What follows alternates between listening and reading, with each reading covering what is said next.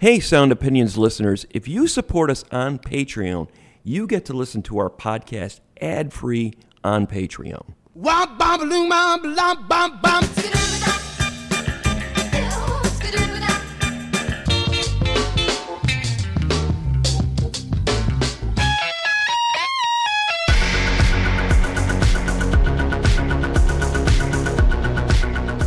You're listening to Sound Opinions, and this week we're highlighting some of our favorite albums of the year so far. I'm Jim DeRogatis. And I'm Greg Kot. I'm going to start us off. We're going sort of in reverse order in our top tens. We're not able Yeah. to play all those records. They're, they're on our website. You can find it, uh, find our top tens uh, on soundopinions.org. Even though we're only uh, a week into July and we have a lot of 2022 to come, uh, these are the albums we're loving so far at this point. who knows where these records are going to end up Yeah. uh, at the end of the year. But for now, this is the stuff that's uh, really moving us. Um, I wanted to shout out to The Smile uh, as my number seven record so far. Uh, a light for attracting attention. Who are The Smile? Well, you probably have heard of most of these guys. Uh, they're in the band Radiohead. Um, And uh, Thom Yorke, Jonny Greenwood. Interestingly enough, uh, uh, the members of Radiohead have all done their various solo projects outside of the Radiohead uh, umbrella.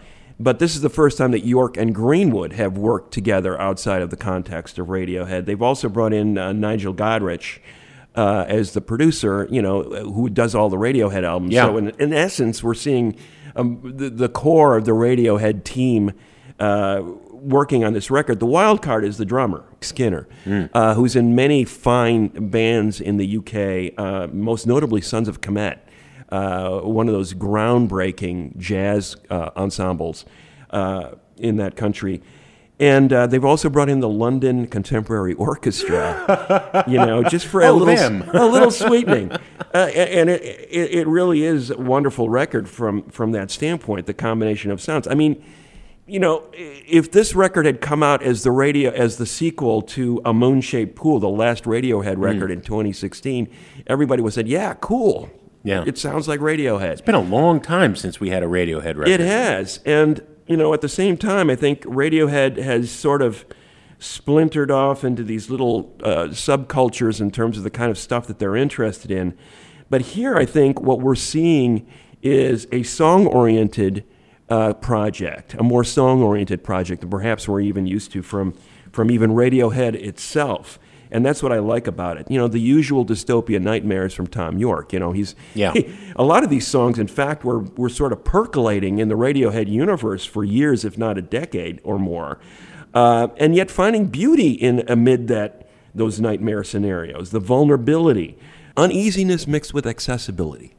I mean, that's kind of Radiohead's thing, right? That's what they're doing really well on this record. There's lots of piano, finger-picked guitars from Greenwood, very nuanced rhythm patterns. Skinner is a really, really good drummer. Phil Selway's a very good, very good Excellent drummer. drummer. But he Skinner sets the tone here. If, if you listen to a track called "The Opposite," you'll hear this Afrobeat feel that uh, a lot of Radiohead songs don't have, and that's helping a lot in terms of expanding the sound.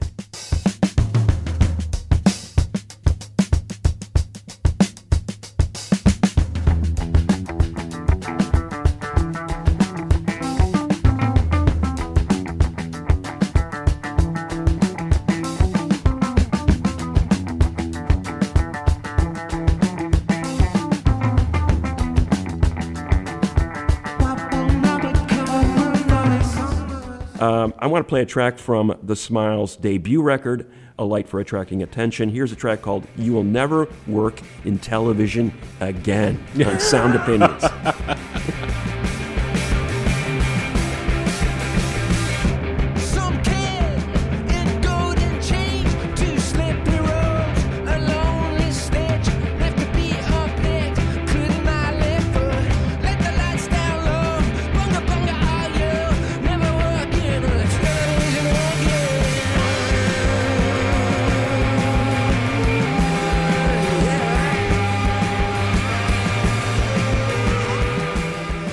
That is, you will never work in television again, Jim DeRogatis.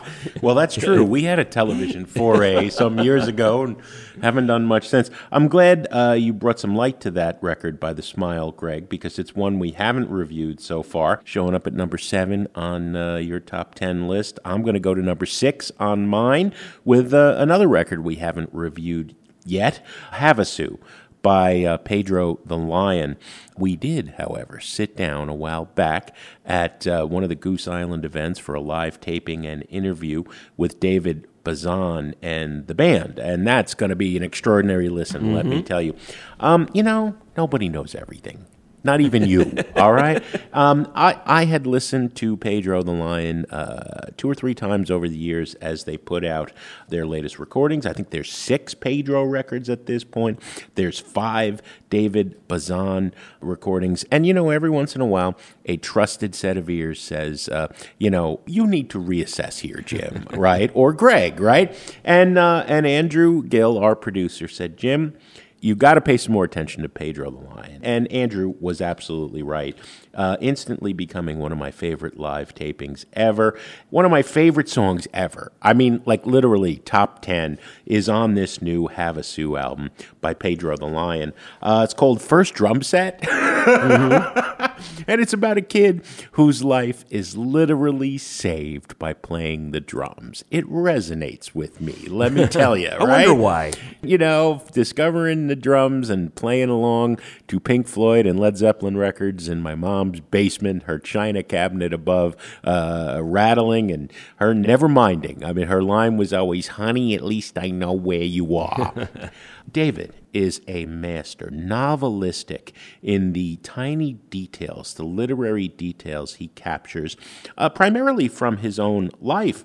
Havasu is about uh, a move by the family that was disruptive and anxiety causing for him when he was, uh, you know, coming of age. Uh, the last album uh, was called Phoenix. Uh, he, he is writing this Bildungsroman novel about his upbringing in the form of one album at a time with these beautiful, beautiful, super melodic songs charting his discoveries. And this is fascinating because he was raised in a very strict evangelical upbringing. And, you know, part of it is him coming to terms with art uh, teaching him other ways and being more empathetic and tolerant of people than some of the evangelicals he was going to church with. Yeah. You know, he didn't hate people of color or, or LGBTQ plus people, and he had curiosity about the broader world, and he thought that was the message of uh, the God that he worshipped. And, and, you know, these heavy ideas are not delivered in a preachy way, they're delivered in the way that a great novelist or short story writer draws these little details from uh, their lives and and helps us recognize ourselves you know? And and the message comes home it's just like yeah i I, I like this guy. I understand this Yeah, guy. right. He knows me, right? Uh, you know, so thank you, Andrew, for really opening my ears. It's not that I didn't like Pedro the Lion before. Uh, you know, his voice, uh, super emotive, can can be a little bit much at first, and then you realize why he sings the way he does because Mm-hmm. he's dealing with these heavy uh, concepts. And, you know, as much as I love First Drum Set, I love every song on this record, and and and you will too when you hear Pedro the Lion play live on Sound Opinions.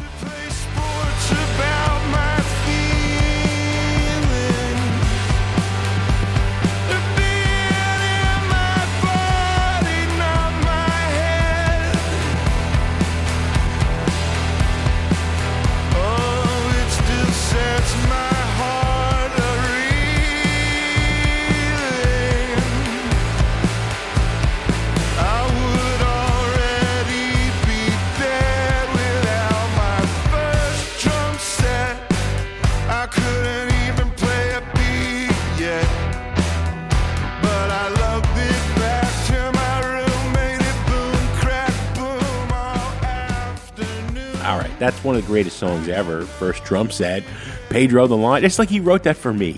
Thank you, David. Well, it's a great song, and uh, you know when he did it live, I was so happy he did that. Uh, Yeah. it was a very emotional moment for everybody in the room. I think it was a powerful song. You know that that everything about it, uh, every line resonated. Uh, speaking of emo, I got to say, Saba, Chicago artist, there's a little bit of emo in his new record, "Few Good Things." It's my number six record uh, of the year so far. Uh, I, I, think Saba's work is extraordinary o- over the years. He's become one of the, the leading lights of the hip hop scene, not just in Chicago, but I think nationally. As a rapper, a songwriter, a producer, and a performer. Uh, what, a, what a career he's, he's carved out in his short life.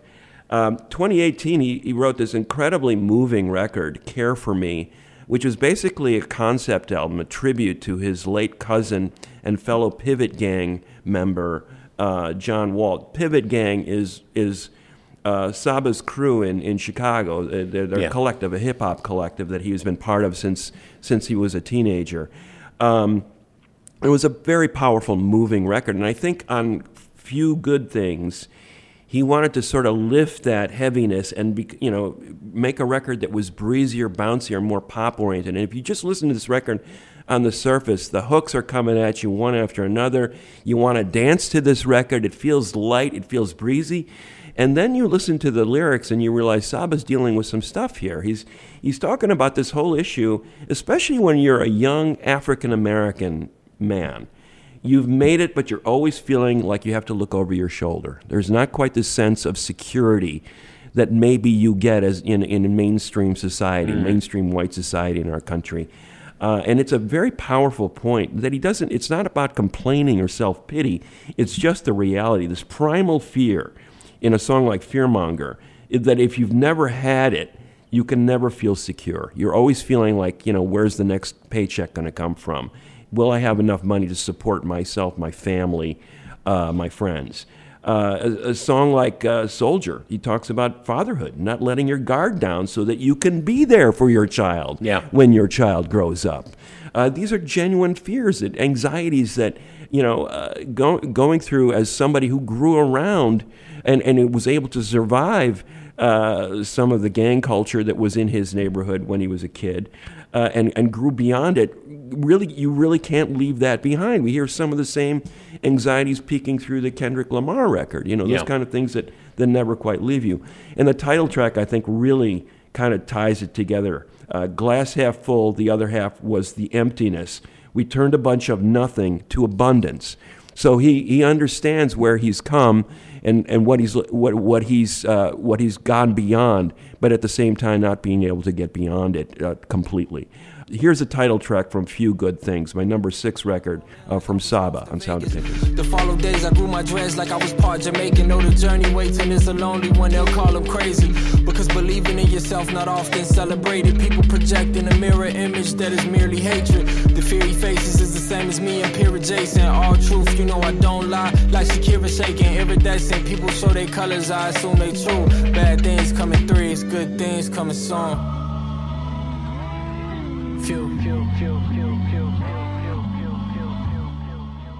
That is Saba with Few Good Things, my number six album of the year so far. Jim, what you got next? I'm at uh, number five, Greg. Everything Was Beautiful by Spiritualized, the ninth studio album by uh, Jason Pierce. Um, you know, I think when there's a band that you've been fans of for a very long time, at least I- I've seen this for you and me, it's like almost like we've told that story, we've thought about that music, we've played that music, championed it. Uh, you know, there's no surprises left, and there's never a shortage of music to uh, to cover uh, on this show or, or anywhere else. Um, you know, and I was sleeping on Everything Was Beautiful. Uh, another Jason Pierce record, ninth of his career. Mind you, I'd been fans of Spacemen 3, his first band in the 80s. I've been fans of everything Spiritualized did uh, all through the 90s. And then sometimes you realize, wait a minute, I may be overlooking uh, something great here. And there are still plenty of listeners, I'm sure, who don't even know this band that incredible, hypnotic, slow, insinuating, super psychedelic uh, music. Uh, rarely has a band been better titled, spiritualized. There is a journey toward the white light, spiritual element to this psychedelia. Over the course of previous records, uh, Jason Pierce has experimented with bringing in gospel, with bringing in free jazz like Coltrane, with bringing in even little touches of country. I would say the album to start with will always be Ladies and Gentlemen, We Are Floating in Space. And this album may be number two. Um, Wow. In the opening track, Always Together with You, Pierce uh, intentionally throws back to his masterpiece, Ladies and Gentlemen, We're Floating in Space, in the way it has this flowering opening that starts very simple and then builds. Even the voice in the distance, whispering, uh, inviting us into this recording. We get uh, all of the elements that he has visited in the past, but in one place. There was the spiritualized gospel record, there's a spiritualized uh, free jazz record. Oh, We're experiencing all the different experiments he's done. You know, like everybody else, locked up during COVID, feeling lonely, feeling isolated, and bored, and uh, went in the studio and played almost all the instruments himself and made uh, this fantastic seven song record. I love the way Let It Bleed for Iggy uh, name checks both Iggy Pop and the Stones, of course, and, and brings in this uh, heavy blues element. I, I love Crazy, the country song, but I, I got to play that opening track, Always Together with You. Uh, if you think you've heard everything spiritualized can do, well, maybe you have, but here it is in one place, and man, it still sounds great. Always Together with You from Spiritualized ninth album, Everything Was Beautiful.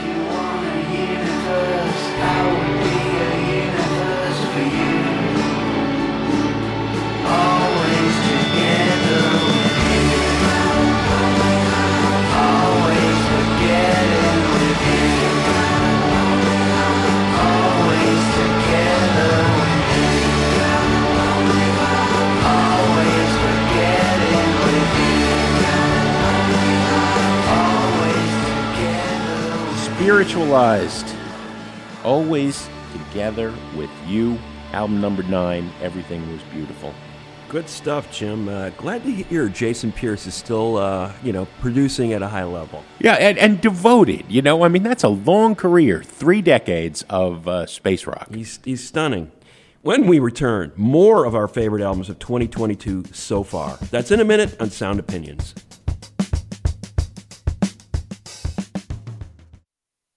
And we are back. This week, we're sharing the albums that we've loved through the first half of this year. Mr. Kot, you are up next. Jim, uh, sometimes you just got to get up and dance, you know, and uh, this is the record that's doing it for me right now KOG and Zongo Brigade. Zone 6 Agege. KOG, Kweku Sackey of Ghana, uh, now living in, uh, in England, is the driving force here. It's a high energy group, the Zongo Brigade, but KOG is the mastermind. And I guess the best way to describe it is sort of Afrofusion music. This is a kaleidoscope of different sounds from a couple of continents at least. Uh, we're talking about uh, indigenous music, the stuff that he grew up with in Ghana, uh, as well as West Africa, hip hop, a little bit, of, a lot of jazz actually, rock, reggae, funk. It's a pretty amazing combo of sounds, but it's all song oriented and all built around the idea that dancing is a good thing. It's a great way of overcoming uh, all we've had to go through in terms of struggle. Uh, obviously, um, you know, in Ghana, they've had their issues. Uh, when I talk about some of the issues that he's talking about, he's talking about immigration, which is a, Yeah. a gigantic issue in England right now, obviously. And uh, there's a song called Immigration on this record that dr- addresses it directly, an incredible vocal uh, tour de force for him.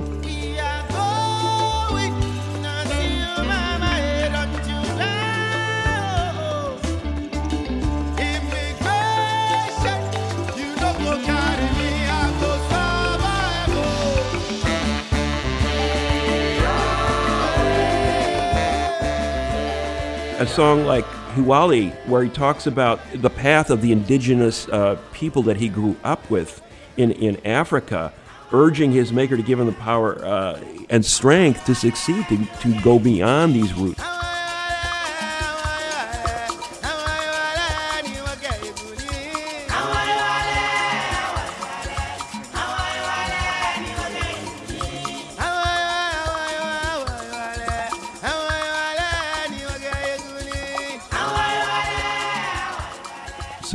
He's basically talking about his journey from Africa to England and what it took to, to get where he is well, today. and, and the broader implications, Greg. A lot of political science uh, writing lately has looked at the legacy of imperialism from the Victorian era Right. all the way through Churchill, and England is really dealing with this now in a way that maybe we aren't in the United States. Well, and KOG's taking it head on here. What it meant to grow up in Africa and be around this amazing rhythmic music that he is now updating in his new home with this amazing band of British uh, musicians. It's a melting pot of music, and I think it's uh, expressive. Just the very idea of it, you know, it sort of reminds me a little bit of Sly and the Family Stone. Just looking at that band on a stage performing, you get a vision of this is what America could be in its best moments. And I think KOG is envisioning the same kind of thing with Zongo Brigade and this, this debut record. Here's a track from it. It's called Ebenezer from KOG and Zongo Brigade on Sound Opinions, my number five record of the year so far. Africa Africa the people they want to know. Give me the shelter, give me the water, the children they want to grow. See the corruption, no more employment.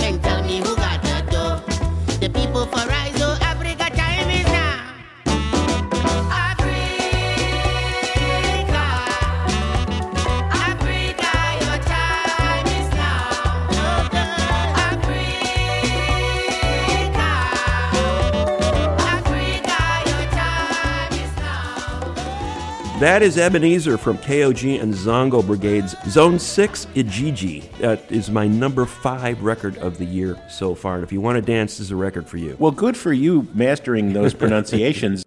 I went back and listened to our review of Jack White's uh, latest solo album, the fourth of his career, Fear of the Dawn, and I remain uh, more convinced than ever that you were just wrong, wrong, wrong about this record. Um, I, I, I said when we reviewed it that it seems like a lot of people have wanted Jack White to stay in the narrow lane, the brilliant lane uh, that he uh, uh, paved with uh, the White Stripes, right? All right, garage rock take on the blues coming out of Detroit. Great stuff, right? Uh, I've liked some of the other excursions more than others. Raconteurs I can take and leave. Dead Weather, I loved. Um, but Jack, as a solo artist, I think has really uh, tried to experiment and to redefine himself and to talk about I am not only what you think I am. You know, the uh, new album Fear of the Dawn ends with this track "Shedding My Velvet." It's about deer, uh, deer uh, getting rid of their antlers and and growing new ones and regeneration. I think that's uh, the theme of his entire career. Uh, Fear of the Dawn. What's that about? There's a track called Eosophobia. Uh, it's uh, a morbid fear of the dawn and daylight. The sun goes up. The sun goes down.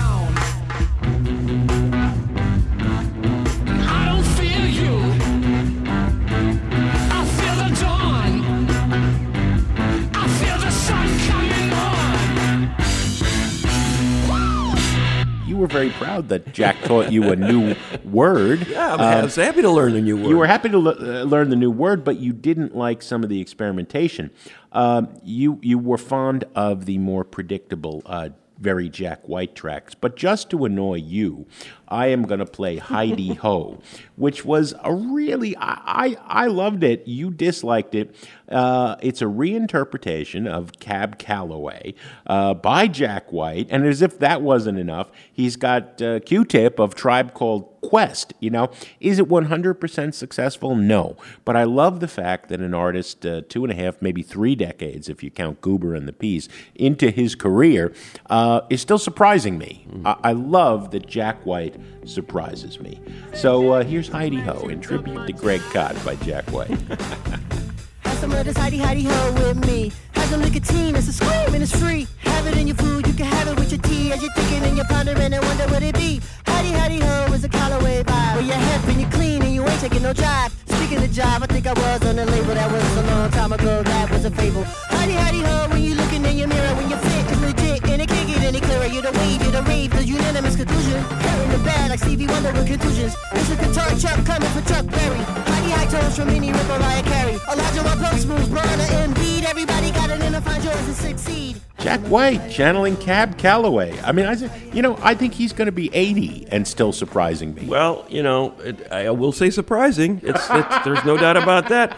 I, I always like artists who take chances. Jack's taking a big chance on this record. It just doesn't doing it for me, but I'm glad you dig it.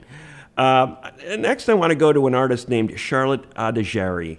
She is an incredible French-born Belgian Caribbean musician who is an eclectic. I mean, she's the kind of music that she's making is again much like the KOG record I just uh, highlighted my as my number five record. This my number three record um, is in a similar vein. Her collaborator on this uh, record is a uh, gentleman by the name of Bolis Pupul, and they together they have been working together uh, for a series of EPs, and they've contributed to a film soundtrack.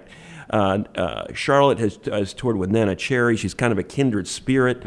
We have talked a lot about um, artists uh, who are sort of you know straddling continents and, and, and genres, and and she is one of them. Uh, this record is just rife with political commentary, talking about issues like racism, misogyny, xenophobia. But you know, right away you're thinking, "Oh my God, my brow is already furrowing just thinking about what this record could possibly be." She's wagging her finger and she's preaching at us about all these uh, these huge political and social issues.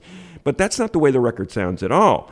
Uh, in fact, there's an incredible sense of humor uh, here. This, this music is art pop, avant garde dance music. Uh, there, there's, a, there's a clear David Byrne influence in some of the music. And, you know, I'm talking about mid period talking heads that stopped making sense era where David Byrne was combining all these, all these musical styles. Very catchy, danceable songs with an adventurous twist. You're, you're, you're rarely going to find protest music, and I would call this a protest album in, in some ways. You're rarely going to find protest music that sounds this playful. The juxtapositions, the way lyrically and musically, are often humorous. It, there's a tongue in cheek aspect to this record that really redeems it from those who would say, oh, it's, you know, it's just a, a preachy protest record, and it really has no merit because she's preaching to the converted. She's not doing that at all. There's a subversive quality to it. And as I said, the music combining all these different elements uh, and influences is is undeniably catchy. Like you're going to be listening to these songs and you're saying to yourself, okay. I can get up and dance to this uh, uh, as well as listen to it and get something out of it. The, the album is called Topical Dancer. Really, a really good title for the record because it really is a topical record and you're dancing to it at the same time. Uh, here's a track from this uh, album, from this great uh, duo, Adigéry and Pupul, called Thank You on Sound Opinions. Couldn't have done this without you and your opinion. With your vision. I count my blessings.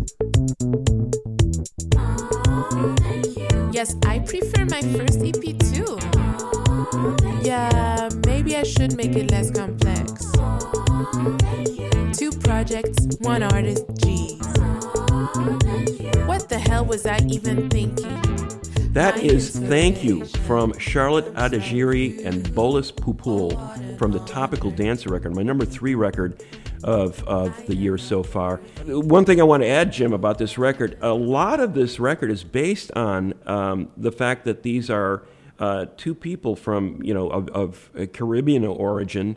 Uh, living in France, uh, a lot of it's based on their daily experiences, just living Yeah. in France, and you sort of having some of this. Some people, the well-meaning xenophobe, you know, Mm. uh, hey, you're really welcome here. We, where, why don't you? When are you going to go back to your country? As long well, as you this is my country, there. right? Yeah, right. Well, uh, you know, I think uh, Greg, that globe uh, spanning perspective that Charlotte Adigéry uh, brought to Topical Dancer, I heard it. You heard it as well when we both reviewed the latest album uh, by Mitski, the sixth of her career. Um, you know, Mitski, what a fascinating artist. Uh, Mitski Miyawaki was born in Japan. J- Japanese was her first language. Japanese mom. Uh, dad was a white American working for the State Department. In her first uh, formative years, she lived not only in Japan, but Malaysia, China, Turkey, the Czech Republic, the Democratic Republic of the Congo. Uh, much loved as an indie artist, uh, breaking down boundaries, uh, not only global but musical as well, and bringing in uh, elements of Japanese butoh dancing and theater, and uh, really blowing minds on her last tour. After which she said, "I'm retiring." Then the pandemic struck, uh, and Mitski was in need of catharsis, and artist that she is, she turned to music. The joy of this record, Laurel Hell,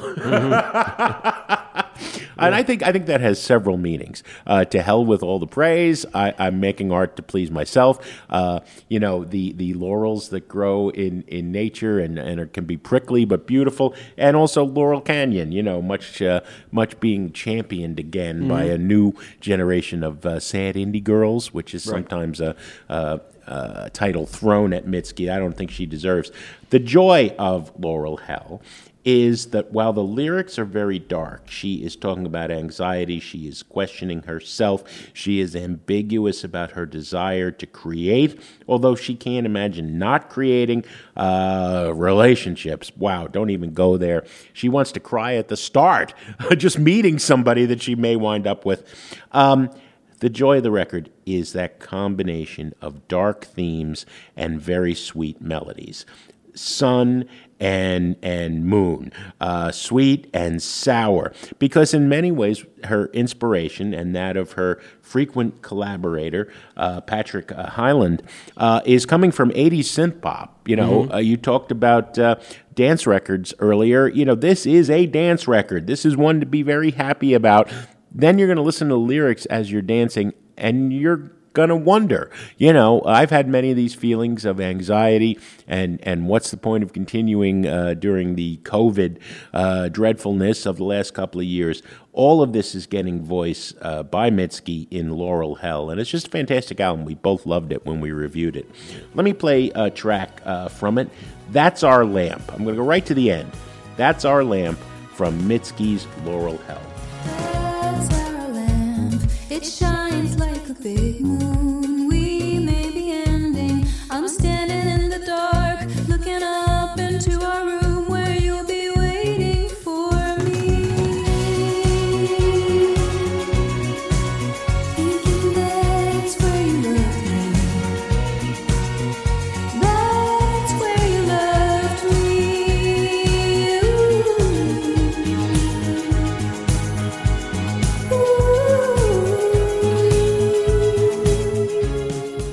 That's Our Lamp by Mitski. Laurel Hell is the album. We both loved it. Yeah, that Mitski record is great, man. What a what a year it's been so far, especially for women artists. Uh, Yes. Once again, dominating our uh, separate polls here.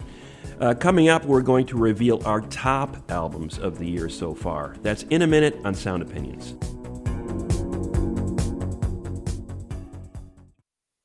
And we are back. This week, we're sharing what we think are the best albums of 2022 so far. Mr. Kot, you're at number two. What is it? I love the Sasami record, Squeeze. The second album from this uh, Los Angeles based artist, Sasami Ashworth.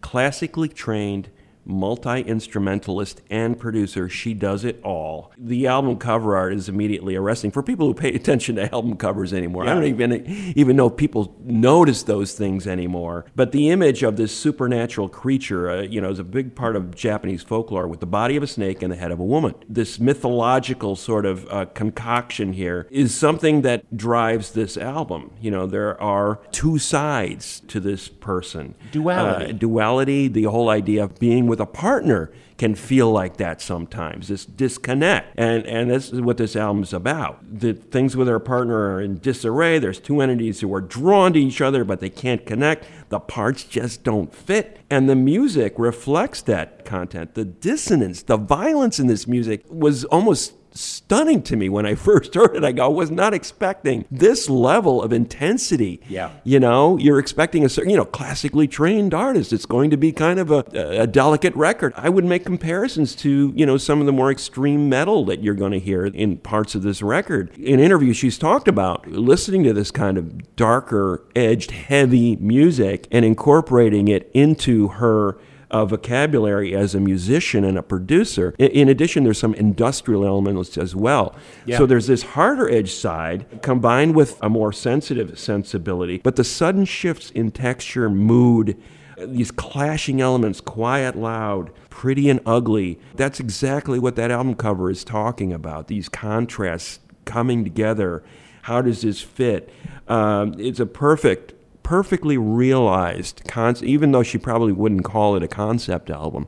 It, it's a perfectly realized whole. The record makes sense, especially when you listen to it in its entirety. There's a few tracks that are softer and more melodic, but the stuff I'm drawn to is the ferocious sp- head spinning Yeah, stuff, yeah, yeah, you know? Here's a track from the Squeeze album, uh, my number two record of the year so far. It's called Say It from Sasami on Sound Opinions.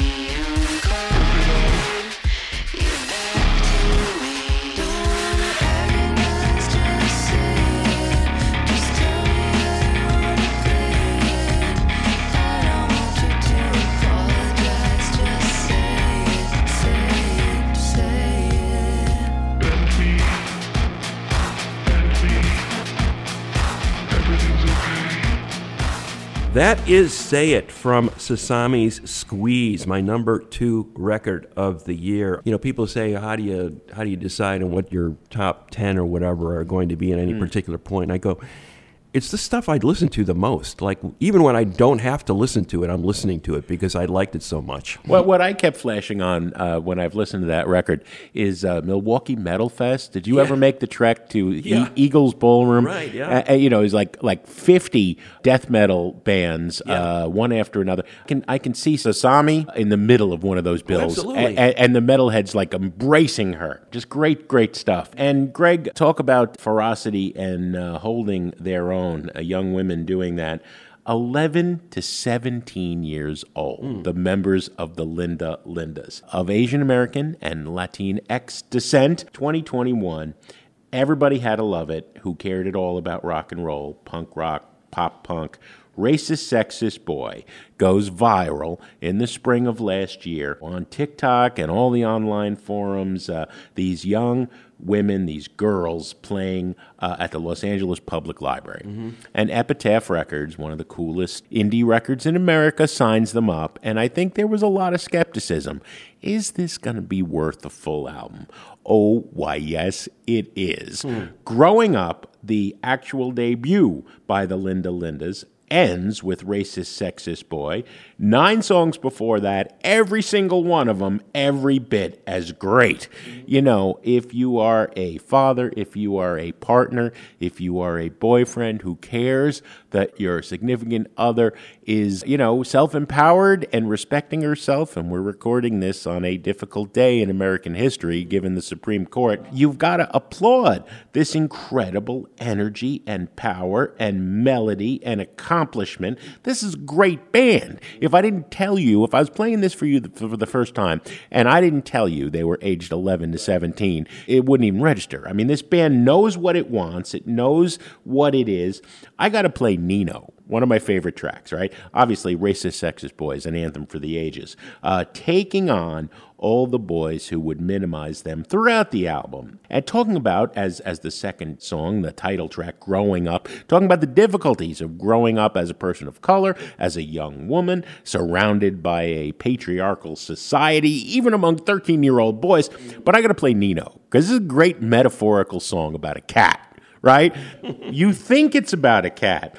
But uh, I have a cat. His name is Nino. He's a savage cat, a killer of mice and rats. But I really think uh, the Linda Lindas are talking about a young woman, you know, and, and the with the attitude of a cat that it can purr and, and snuggle up to you, and then also strike out if you get on its bad side.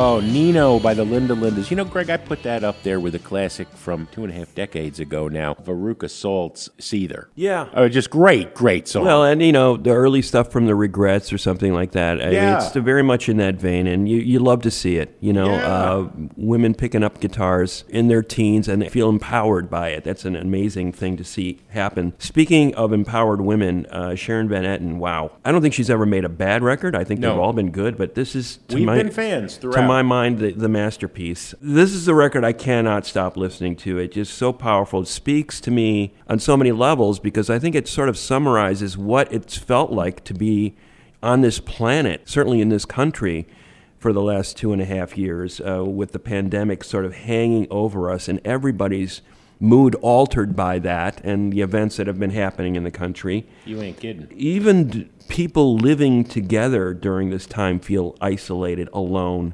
remote, cut off. Not enough people are really acknowledging that. It doesn't matter. You don't have to be alone to feel alone, you know? And, Yeah. and I think that's what this record is sort of talking about. That combined with the fact that as a singer, Sharon Van Etten continues to evolve in a way that's just staggering. I mean, the vocal performance on this record, I would almost say it's like a soul record. Hmm. The way she's singing, the, the wrenching, pleading, staggering quality in her voice. You know, the fact that she's able to allow the cracks to show in a song like Darkness Fades, where you can hear the emotion in her voice. And like you know a producer might say oh let's redo that so you don't your voice doesn't crack. And because she's self-directed too. Is mm-hmm. like I'm, mm-hmm. no i want that in there. I want that to be part of this record. So that veracity is always on you never sense that there's a dishonest note in this record at all. It's very upfront very honest hard on sleeve. I mean it's a cliche in, in a way but here this record really owns that. Well, and Sharon is just so egoless. You know, I am creating this masterpiece, and there's no attitude whatsoever. Yeah, I think the song is the guide. You know, I'm Yeah. going to do what the song is telling me to do, and I'm not going to f- edit myself. I'm not going to filter it. I'm going to say it straight and direct. At the same time, this could have very easily been a melodramatic kind of record. It Yeah. could have been sort of too over the top, but she pulls it in at the right moments. There's a lot of nuance in the, in these performances, and that's what I'm really really impressed by the variety of vocal approaches and the way she's able to take these songs and feel like she's living them as she's singing it is really impressive to me. Surrounded by arrangements that are really strong. I mean, there's everything from sort of an industrial strength quality of a song like Headspace to quieter stuff. And that juxtaposition of Headspace into Comeback, that to me is the single finest moment on any record that I've heard this year. I mean, th- that's the moment that just kind of grabs me. Those so- two songs, That's your almost, first drum they set. belong together. Okay, you know, all they belong together. the way she sequenced the record, and you don't talk about sequencing anymore, right? Because who listens to albums front to back? Well, we do. Yeah. Uh, and this record works as a, as an album in that sense. It's talking about her life in a very vulnerable way, and then the way the record is sequenced, both not only lyrically but musically, really connects. I want to play a track from this amazing record. We've been going about this all wrong, is what it's called. My number one record of the year from Sharon Van Etten, and I want to play the second half of that twofer, the headspace into comeback. Here's comeback from Sharon Van Etten on Sound Opinions.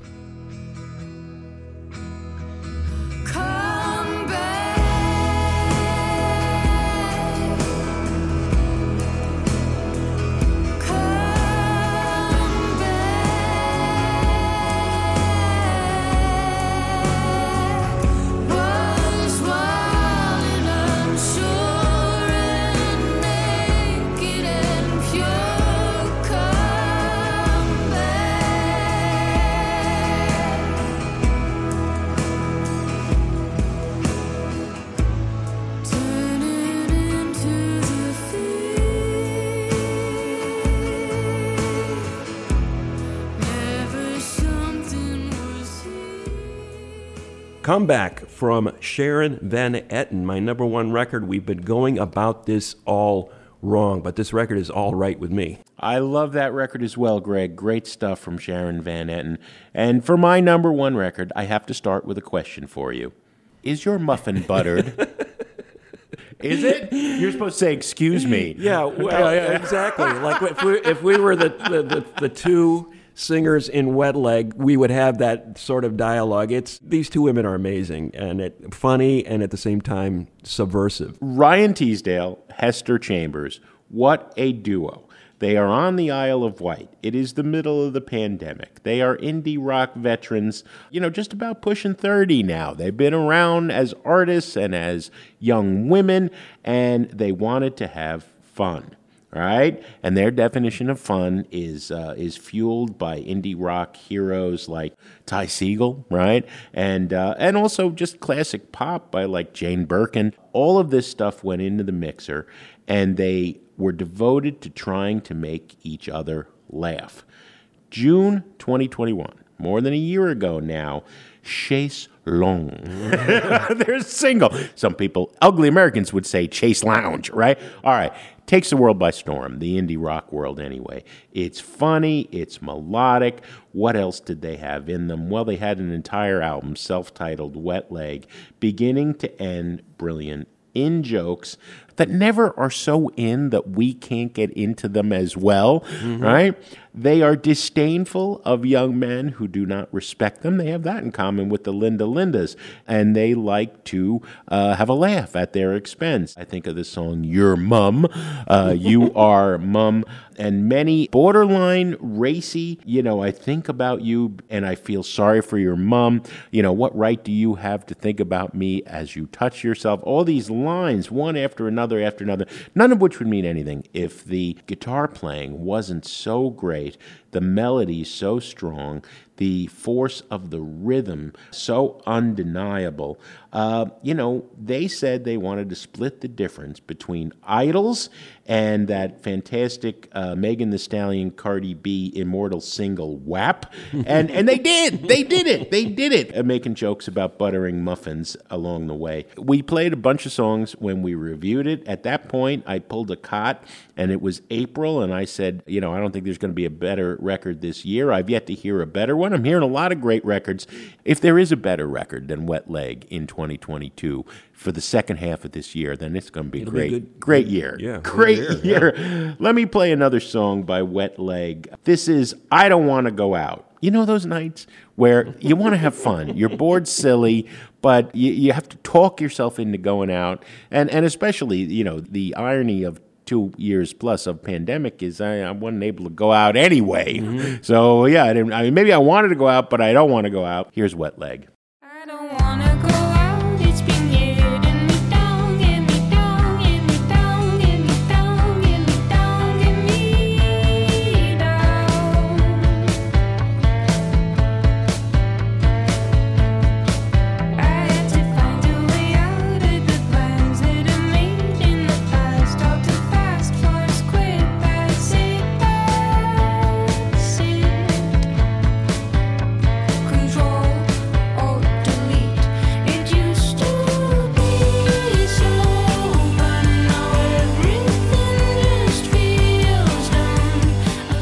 Wet Leg. I don't want to go out. You have it at uh, number four on your list. How could you not? Well, you know, I got to say, this is the only record on our top tens that's an overlap. Is that true? I, I would say, I think so, right? Am I right, Alex? I thought you loved the Mitski record. Yeah, I love the Mitski, but it's But it not in my top, top 10. 10. Wow. It's probably in my top 12, you know? Uh, Sharon Van Etten must be like at number 11 for Yeah, me. right. Because I loved it. But see, we're going to juggle these lists as the year goes on. Sure. And then, you know, we go back to these records, we play them again, and sometimes they don't hold up as well, and sometimes they take on extra added power. yeah. Well, it's good to have too many choices. That's the way I look at it, you know? It is. We're, Uh, we're doing one thing right in this world, and that's making music that's really good. Some people, not us. We don't make music ourselves. But that wraps up our best albums of 2022 so far. And now, as always, we want to hear from you. Leave a message on our website, a voicemail. We got a nifty new widget working just great. Soundopinions.org. Tell us your album of the year so far and why. Meanwhile, Mr. Kot, what's on the show next week? Next week, Jim, we've got an interview with music supervisor for TV and film, Susan Jacobs, and the story of one Malcolm McLaren, the impresario. And don't forget to check out our bonus podcast feed for a new addition to the Desert Island Jukebox. The views, thoughts, and opinions expressed in this program belong solely to Sound Opinions and not necessarily to Columbia College Chicago or our sponsors. Thanks, as always, to our Patreon supporters. Sound Opinions is produced by Andrew Gill, Alex Claiborne, and our associate producer, Sol Delgadillo. Our social media consultant is Katie Cott.